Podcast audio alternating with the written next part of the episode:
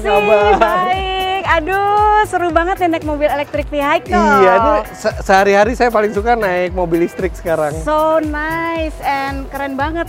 Gimana kabarnya sehat Mas Baik, Fitra? baik Mbak Vera. Ya Wah, baru ampun. sekali nih saya ke tempat Mbak Vera yang di sini. Ini nih. sekarang uh, challenge-nya komunikasi, sustainability, social impact, climate change. Itu susah loh. Dan Mbak Vera itu salah satu orang yang berkecimpung di dunia komunikasi kan dari dulu Yes. sampai sekarang kan. Iya. Saya banyak terinspirasi cara Mbak Vera komunikasi loh. Really? Iya. Gimana? Cara aku komunikasi kayak gimana? Ya gimana caranya komunikasi yang disampaikan tuh bisa diterima dengan baik oleh banyak kalangan. Thank you so much kalau bisa belajar. Aku juga belajar dari Mas Eri banyak banget tentang bagaimana engage di sosial media. Siap. Kita ngobrol ya di atas ya. Welcome to my office. Di sini my office di Soho. Nanti kita naik ke atas ke Luar lantai biasa, 10. pertama kali kenal Tadi- kerja di kantor orang lain sekarang punya kantor sendiri. Alhamdulillah sama Mas Fitra juga dulu kerja sama orang lain dan sekarang udah jadi vlogger yang keren banget. Otomotif reviewer ya sekarang Iya. ya, keren banget. Tadi macet nggak? Ah, Alhamdulillah enggak dan tadi juga ada meeting kita set meetingnya deket sini supaya bisa langsung ketemu Mbak Vera on time. Yes, dari Jakarta ke sini nggak terlalu macet. Terus udah gitu naik mobil elektrik lagi Mobil ya? elektrik, mobil naik elektrik. mobil elektrik. Nanti kita akan bahas sedikit bagaimana Mas Fitra pandangannya mengenai keberlanjutan atau sustainability dan electric vehicle. Di sini di kantornya. Nanti di atas ya, kita Oke. ke atas bareng ya. Ke lantai 10 nih kita.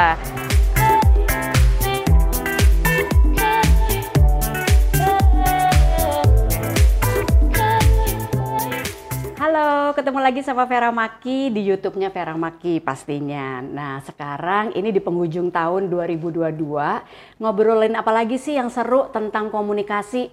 Apalagi kalau bukan kita ngomongin otomotif. Nah, kita bicara mengenai otomotif, udah pasti deh siapa sih pereview mobil nomor satu di Indonesia kalau bukan kakak Fitra Eri. Kakak. Aku panggilnya kakak deh supaya kelihatan lebih muda, ya kan? Seneng banget, halo. Mbak Vera, senang Apa banget kabar? ketemu. Jadi, Aku tuh, Mbak Vera ini dulu pertama kali kenal itu di Mercedes Benz. Iya. Kebetulan beliau di corporate communication ya, deputy directornya. Iya. Dan selalu itu kalau mau pinjem mobil semua pasti komunikasinya ke Mbak Vera ya. Iya, aku yang harus ACC tanda tangan siapa nih yang mau pinjam mobil. Oh, yang udah pasti approve langsung Kak Fitra Eri. Ya, Dulu masih di salah satu majalah di Dia di Gramedia Group ya. majalah, di Gramedia, majalah Autobild. Iya. Sekarang udah digital semua. Iya, jadi kenapa kalau kakak Fitra Eri yang pinjem mobilnya, itu kita langsung ACC walaupun itu luxury cars karena rapi banget. Walaupun katanya dibikin apa aja tuh, eh, ngebut atau apa Ya, aja. kadang-kadang drifting dikit. drifting dikit, tapi baliknya tuh rapi gitu. Jadi aku tuh seneng nggak banyak masalah gitu kalau kakak Fitra Eri ya, track recordnya bagus. Namanya juga minjem, minjem itu kan barang orang lain. Jadi kita harus balikin juga dalam keadaan sama seperti kita pertama kali minjem. Nah, itu dia enaknya tuh kayak gitu kalau sama Mas Fitra Eri. Nah, sementara aku udah keluar dari dunia otomotif secara korporasi gitu ya, walaupun masih suka eh, melantai di aspal gitu, tapi udah nggak di sana lagi. Sampai akhirnya sekarang gitu ya ada konsultan PR. Nah, Mas Fitra ini makin menancapkan kukunya gitu loh Masih di di dunia situ. otomotif. Jadi aku mau tanya dulu Yes. nih, kan sekarang nih Mas Fitra tuh udah semakin konsisten dalam dunia otomotif. Orang mungkin udah ke sana ke sini, Mas Fitra tetap konsisten. And I really admire him for his consistency gitu ya. Dan eh, kalau dilihat dari profesinya sekarang Mas Fitra, dulu kan eh, di media ya menulis, mereview, dan sekarang dunianya sudah sangat berubah. Ada sosial media dan sosial media ini semakin semakin apa ya semakin kuat gitu Mas Fitra di ranah platform sosial media you name it lah apa Instagram 1,2 juta followersnya di YouTube udah 2 jutaan lebih ya? 2,6. 2,6 lebih banyak lagi gitu di YouTube. Termasuk suamiku.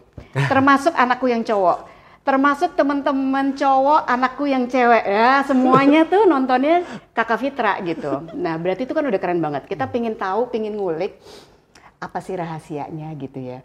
Eh, udah banyak sih dapat feedback gitu. Aku tanya sebelum kita wawancara ini aku udah tanya beberapa orang. What do you think about Fitra sekarang? Apa sih yang menarik dari Fitra Eri dan sebagainya tapi sebelum kita reveal yang di sebelah sana eh, tentunya positif gitu ya uh, what they think about Kak Fitra, kita langsung dengar aja dari beliau. Jadi sekarang gimana nih? Secara profesi mau dilihat sebagai apa? Sebenarnya kalau misalnya Mbak Vera kan udah kenal saya dari dulu Iya. waktu saya masih di majalah. Sebenarnya apa yang saya lakukan dari dulu sampai sekarang itu sama menginformasikan eh, konten otomotif, Iya, mereview mobil Iya. dan menyampaikan ke pembaca dan viewer. Cuma Iya. bedanya kalau dulu itu kita ketik, kita tulis di eh, media cetak, Iya. sekarang dalam bentuk video. Tapi sebenarnya yang saya lakukan sama reviewer mobil, mereview produk Iya. otomotif gitu Iya. ya. Jadi saya dari dulu memang mencintai pekerjaan ini dan nggak ada tuh yang namanya target, wah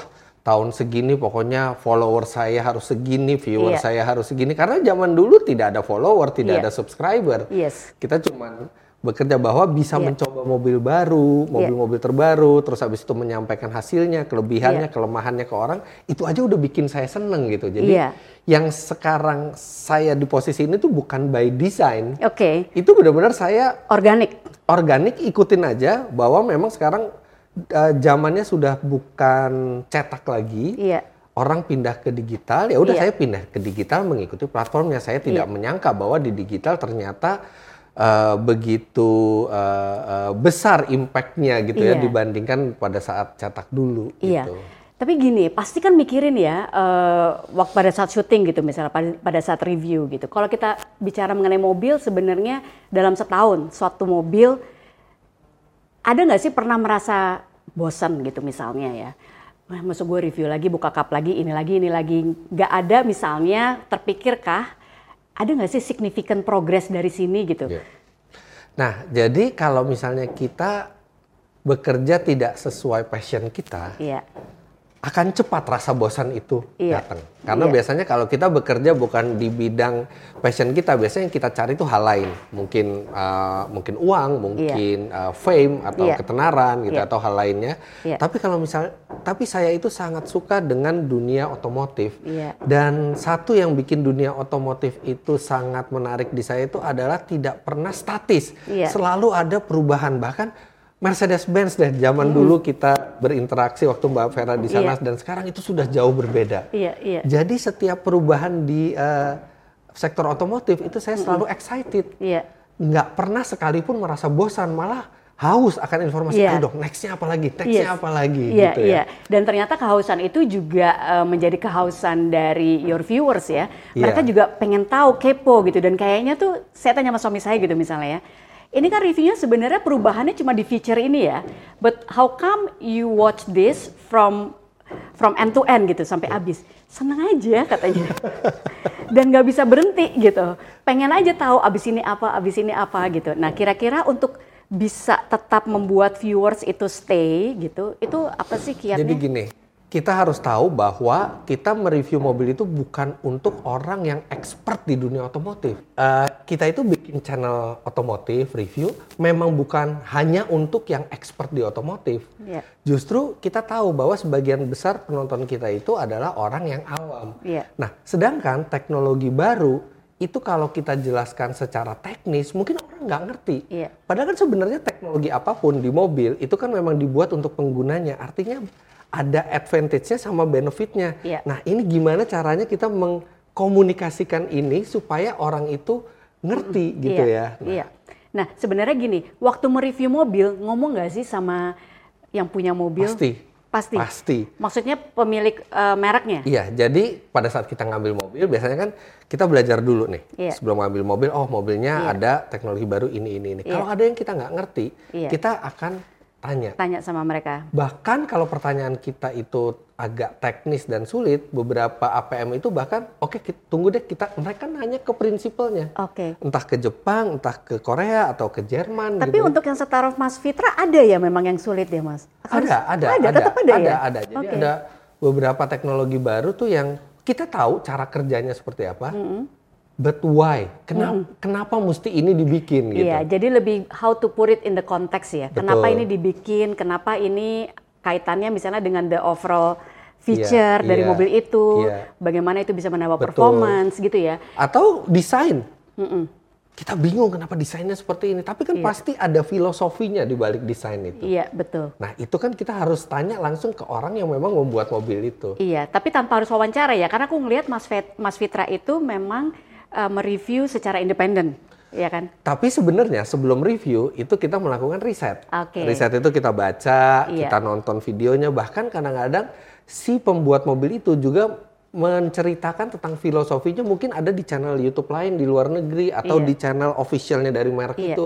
Nah itu semua yang kita mix baru kita sampaikan. Berapa lama waktu riset, Mas? Tergantung kalau misalnya kita dari sekarang udah tahu oh ya minggu depan kita mau mereview BMW atau Audi atau Honda terbaru dan kita Iya. udah punya datanya dari sekarang kita udah belajar. Oke, Tapi kadang kita datang ke satu acara, kita nggak tahu ini mobil apa yang mau di launching. Oke. Sampai begitu dibuka, uh ternyata mobil ini. Itu Iya. ya itu kalau bisa dalam setengah jam kita belajar apa yang kita bisa belajar. oke. Jadi memang harus ada apa ya, expertise lah di situ dan ya jam terbangnya Mas Fitra membantu banget ya untuk pada saat momen-momen seperti itu.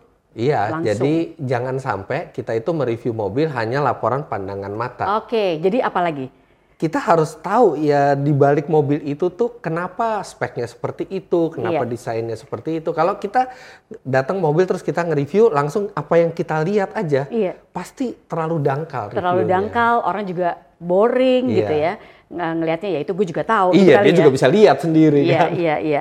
Nah, kalau dalam hal ya itu tadi ya personal branding, mungkin Mas Fitra nggak nggak nggak memikirkan itu gitu ya. And I believe in that gitu karena aku tahu Mas Fitra orangnya memang benar-benar sangat go with the flow gitu ya. Tapi ada nggak sih tim di balik Mas Fitra yang mikirin itu?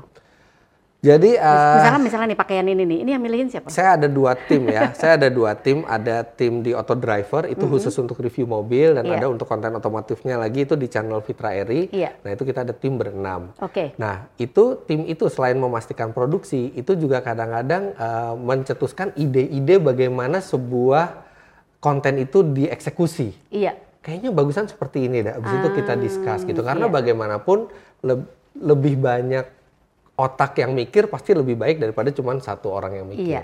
Siapa sih yang bisa dijadikan reference pada saat membuat review? Saya rasa semua orang punya kelebihannya masing-masing dan dari setiap orang itu ada yang bisa kita ambil. Oke. Makanya saya juga melihat review dari Indonesia saya lihat reviewer-reviewer Indonesia, kemudian dari luar negeri, Iya. baik yang sampai sekarang masih aktif bahkan yang sekarang sudah tidak aktif itu Iya. saya lihat ada sejumlah poin-poin bagus dari masing-masing mereka itu yang saya rasa oh ini relevan nih kalau misalnya kita masukkan seperti ini gitu ya. Bukan mencontek tapi kita lebih ke eh, eh, mengambil hal-hal positif yang Iya. bisa kita terapkan di sini. Iya, dan kemudian dikombinasikan Betul. supaya itu semakin cocok dengan viewersnya, dengan apa ya, uh, viewers setianya Mas Fitra. Oke. Ya, teman-teman semua, kita akan bicara nanti mengenai dunia otomotif dan keberlanjutan. Nah, atau sustainability. Sekarang tuh apalagi kemarin abis B20, G20 gitu ya, we talk about EV dan sebagainya. Kita akan bicara mengenai hal tersebut dengan Mas Fitra, what he thinks about that setelah yang satu ini.